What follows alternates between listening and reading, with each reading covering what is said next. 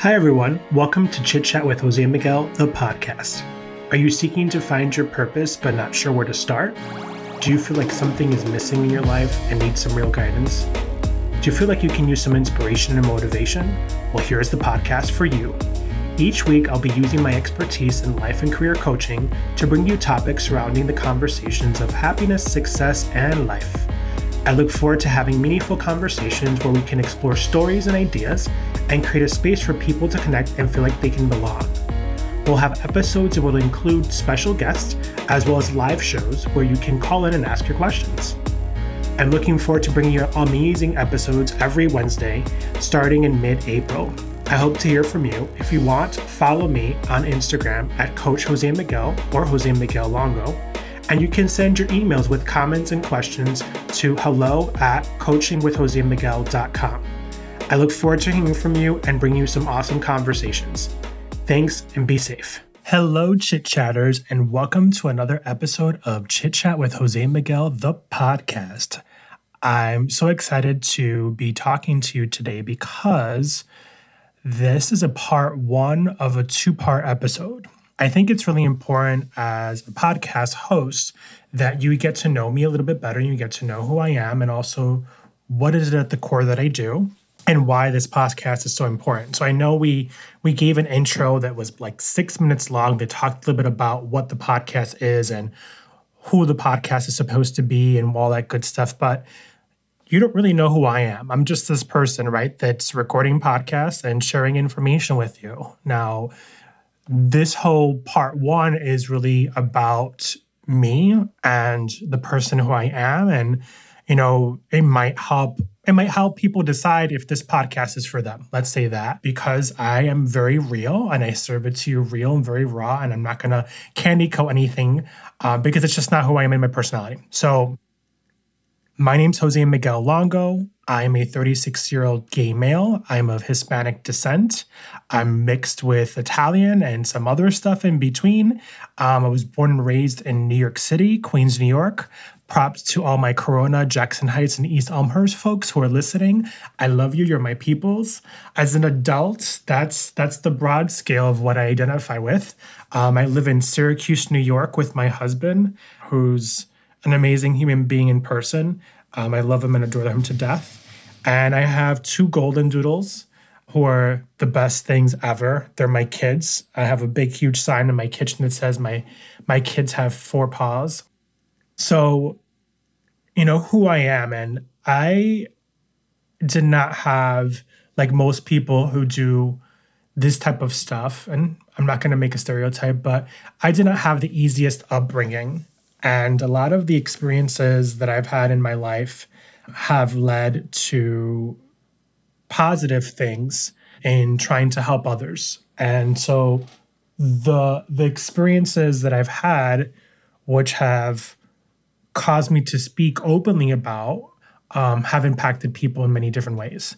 And why am I saying this? So I had an abusive childhood, which is not always easy to talk about, especially when you're Hispanic and especially to say it publicly parents back then hit their kids, plain and simple. It wasn't a big deal, and it's just what it was. It was what the culture was.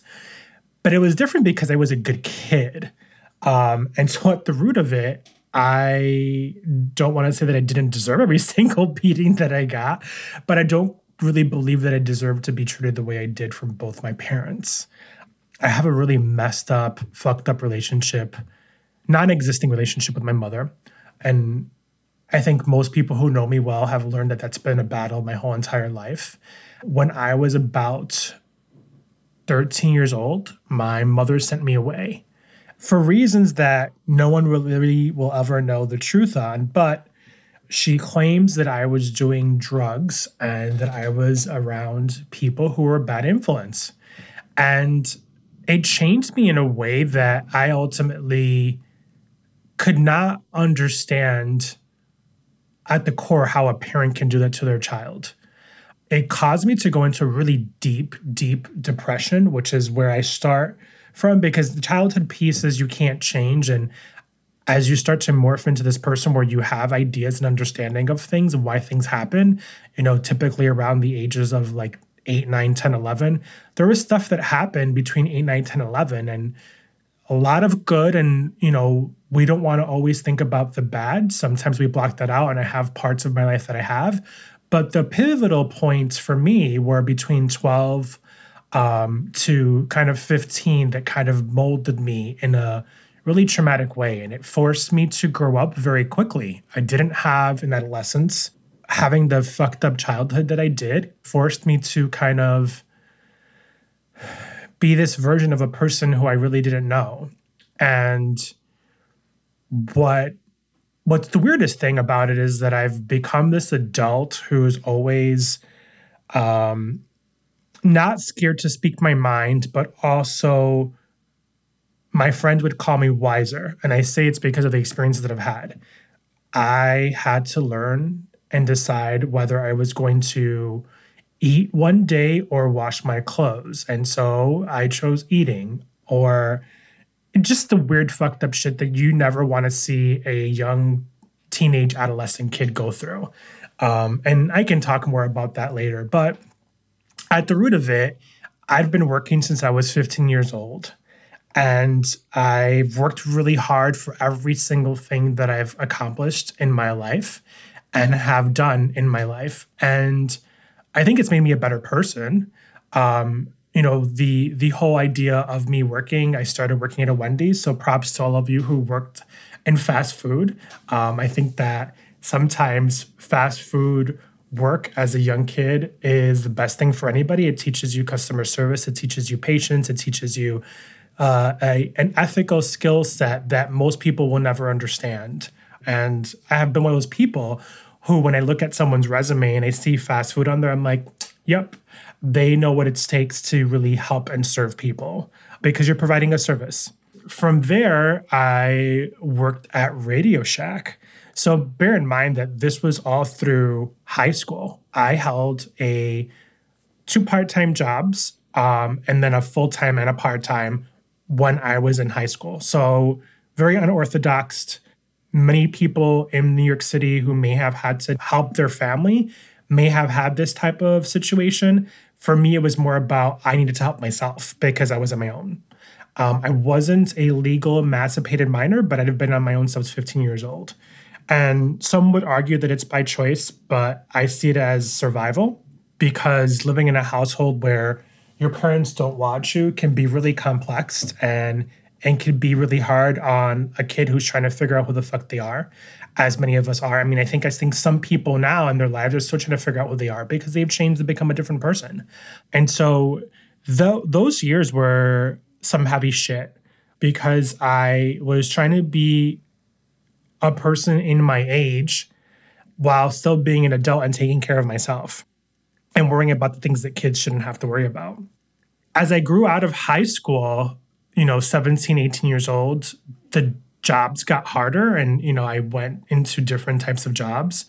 And that's when, you know, I after working at Radio Shack for two and a half years, I decided to go work for telecommunications. One of the cell phone companies at the time was Sprint PCS, not Sprint and Nextel or anything like that. It was the original Sprint best job I ever had, one of the funnest jobs I ever had.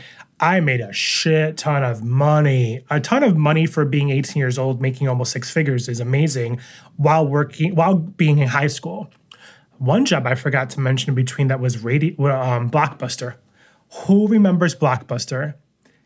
Oh my goodness. So, Blockbuster was also amazing. I loved working at Blockbuster.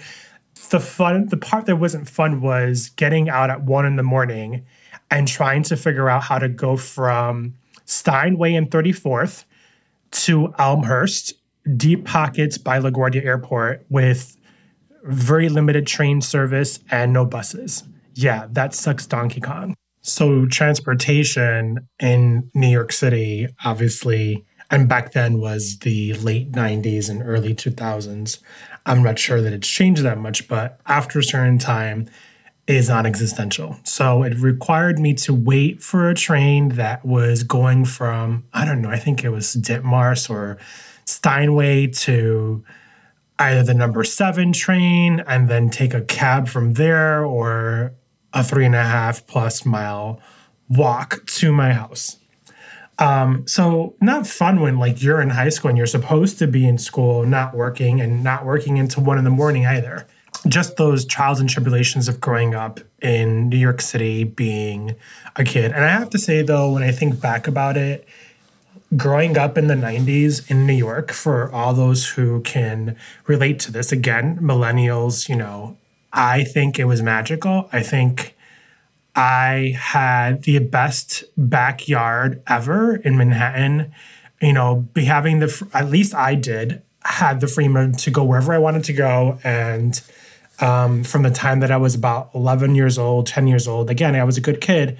As long as I called, had a quarter, called and said I was going to be late, it was a okay.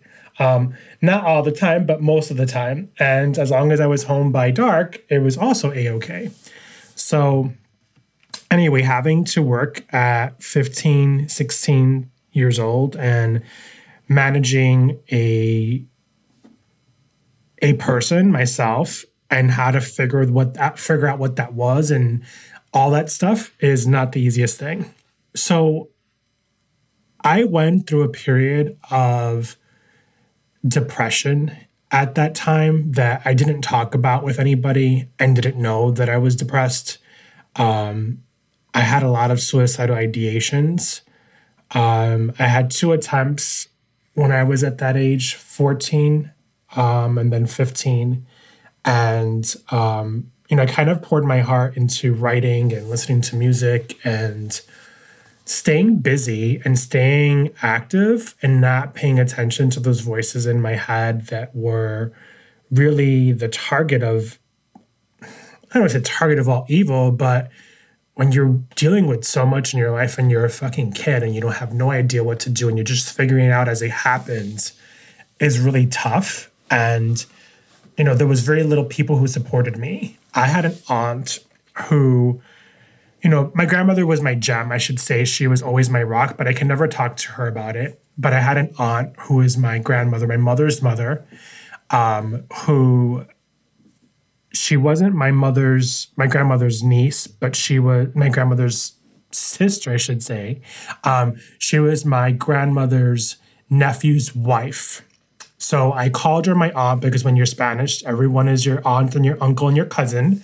I called her my aunt because she was always there for me and she played a really pivotal role in my life. And, you know, her her being in her presence, um, never judging, um, just there to listen. And she took me in in a period when I needed someone to help me, taking care of her sick husband, having two kids of her own, just a person who I'm very grateful for at a period of my life that was very dark I never, ever, ever turned the cheek to say no. I, I, and I know she knows this. I love her like a mother.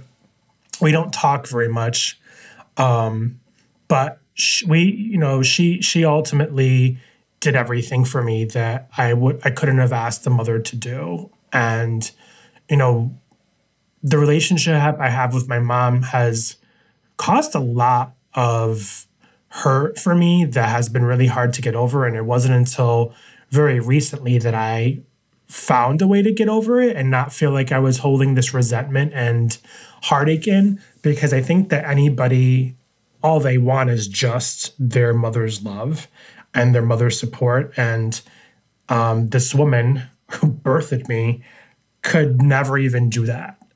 So it made it really hard.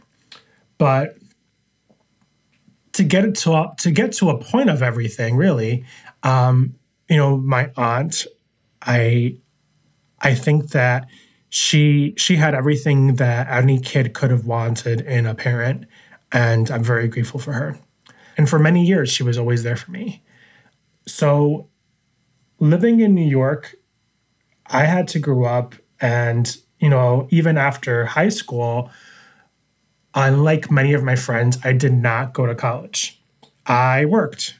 I had a full time job. Like I said before, I was working even before I graduated. So, like many of my friends who weren't working or maybe had a part time job, they all went off to college. And I stayed in New York and I worked. And it wasn't until I started to grow in my career in telecommunications and started to become more skilled, right, at the work that I was doing. At the time I was 18, working for Sprint, I realized that to climb the corporate ladder in education was essential. And I struggled with the idea of getting an education, especially with the fact that I was broke. Yes, I made a lot of money for being my age, but I was a kid living in New York City. New York City is fucking expensive. And at the time, I was living with my grandmother, taking care of her, taking care of some of the utilities and expenses of living with her. And I'm going to say this, and this is going to make people laugh. I also had a girlfriend. Yes, I dated women. Um, more on that at some point in the future. And the experience of living in New York and dealing with all this and trying to figure it out, I didn't know how to save money. I didn't know what it meant to have a credit card. I didn't know anything. And so everything that came in went right back out, to be quite honest. There was never a dime that I saved. I had a 401k because my job told me that that would be a good idea. Did I know what the 401k was? No. Fucking 18 years old. I got a commission check. I'm like, oh shit, I'm gonna go party it up. But I wasn't partying it up. I would spend it on stupid stuff. Um, the girlfriend, going to eat, you know, clothes. There really wasn't anything that was tangible that I could say for making nearly a hundred grand in New York. I paid taxes out my ass. And here's the problem when you work in sales, I had a salary, right, that was probably about $25,000 which is not a lot of money. So you have to hustle for that commission check. I know a lot of you out there who may be listening to this are like, yep, Jan Skippy. And I thought $25,000 as a salary was decent because, again, I had been making hourly rate. The, the highest I made as an hourly rate before I went to salary, I think might have been at the time maybe $15 an hour. And that was because I was a junior manager at Radio Shack. So, just to kind of play this out a little bit better for you, 15 to about 17, I worked at Wendy's. From 17 to 18, I worked at Blockbuster. But I had an overlap between 16 and 18 at Radio Shack. So when I started working at Blockbuster, I was working at Radio Shack. And I didn't want to leave either one of them. So that's where having two part-time jobs came into play. And Wendy's was Wendy was fun. It was hard to let go. It was hard to say goodbye. It was funny because of all the things that I did there, and I feel like I could run the place. But so just to give you some some background and some idea of what that looked like. And the sprint thing happened organically because when I worked at uh, Radio Shack, everyone who I worked with said, You are killing it with selling cell phones. And back then, going back to 1999 and 2000, cell phones were the shit. Okay. Everyone and their mother wanted a cell phone. And good credit, bad credit, no credit, you can get a cell phone. And I could sell you the scummy Adidas shoes that I wear. And you would be like, yeah, I want to have those sneakers. Okay, here you go, sell them to you. So for me, that experience to go from working at Radio Shack, uh, mom and pop, you know, by the way, fuck, Radio Shack and Blockbuster both closed. Crazy to even think that right now. To go from Radio Shack to Sprint was an amazing thing. And I worked for Sprint a little bit over a year. So by, at that point, it was 2001. I had just finished high school and I was there until the end of 2002. So I started like in February, March of 2001 and went all the way in through the following year. I'd grown like three positions. They hired me as a customer service person. Then I went into a sales position. And from sales, I went into business to business slash resident, like not residential, but like selling to people that were consumers. So that takes the commission to a whole other level. So going back to the pay, the pay thing was unique because you can earn money on accessories, you can earn money on the plan, you can earn money on the cell phone. So back in the day, the the, the amount of money that you earned could have been endless. So I was seeing a monthly commission check of anywhere between five to ten thousand dollars. And when you talk about commission, it's a 50% tax.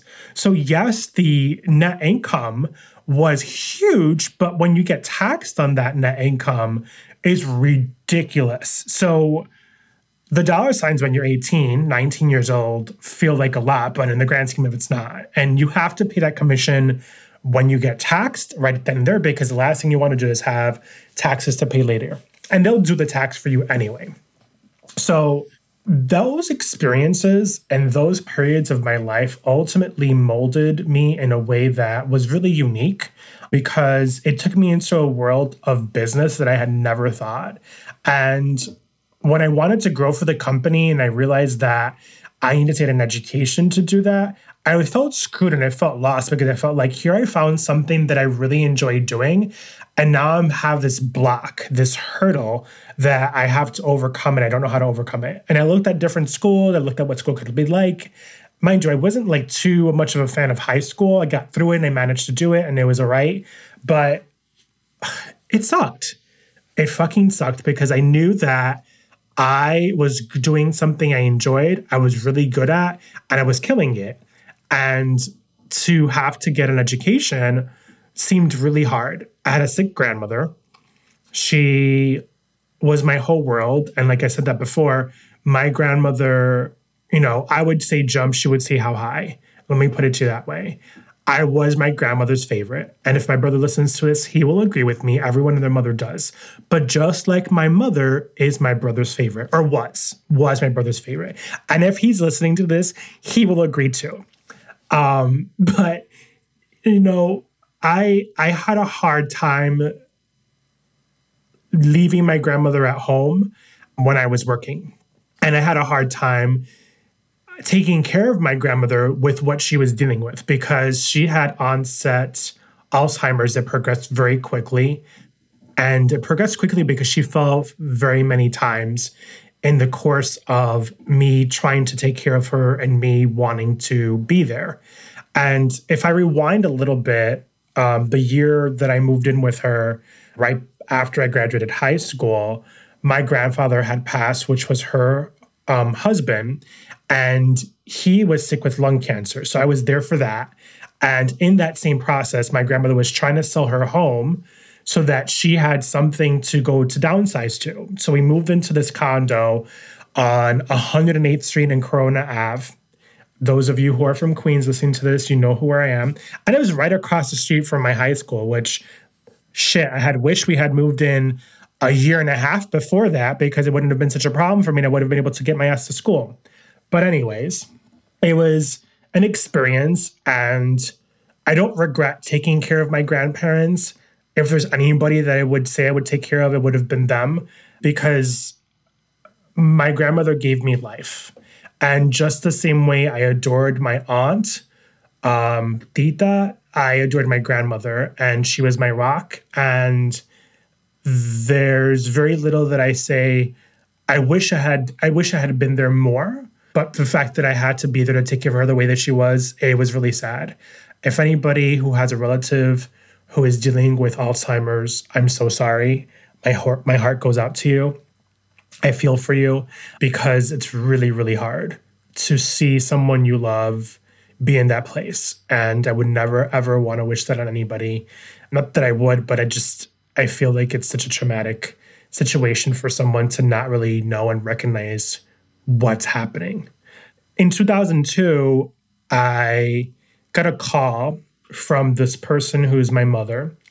And again, being that person who just wants their mother's love, I accepted the call and conversation and she needed help and it was financial help and of course i got the guilt that i needed to help her because this was for my brother and my sister which i adore my little brother and my sister god may god rest her soul um, we had such a weird relationship. As kids, we were fighting like cats and dogs.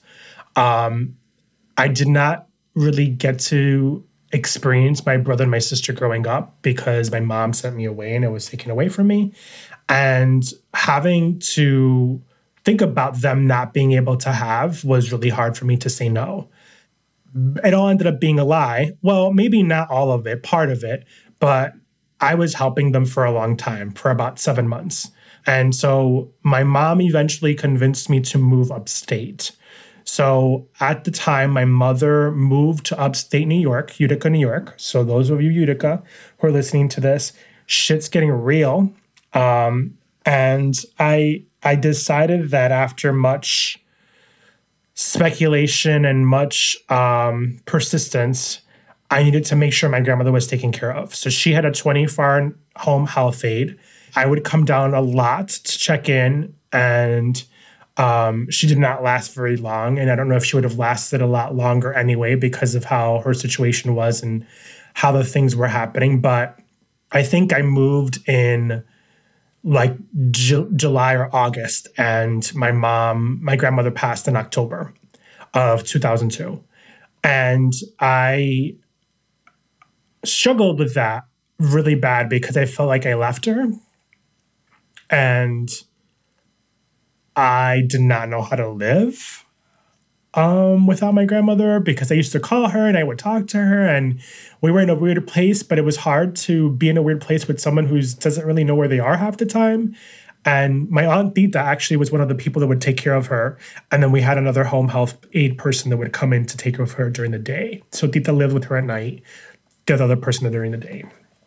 I'm getting watery, t- crying right now, like talking about it. But so it it just it was just an an experience. You know, I left my life in New York to come live upstate to be with who my family is supposed to be after so many years of having just fucked up, crazy mother and son and father and son drama. I left New York to be with these people and my brother and my sister. And at the time I was 20, um, hadn't quite turned 21 yet.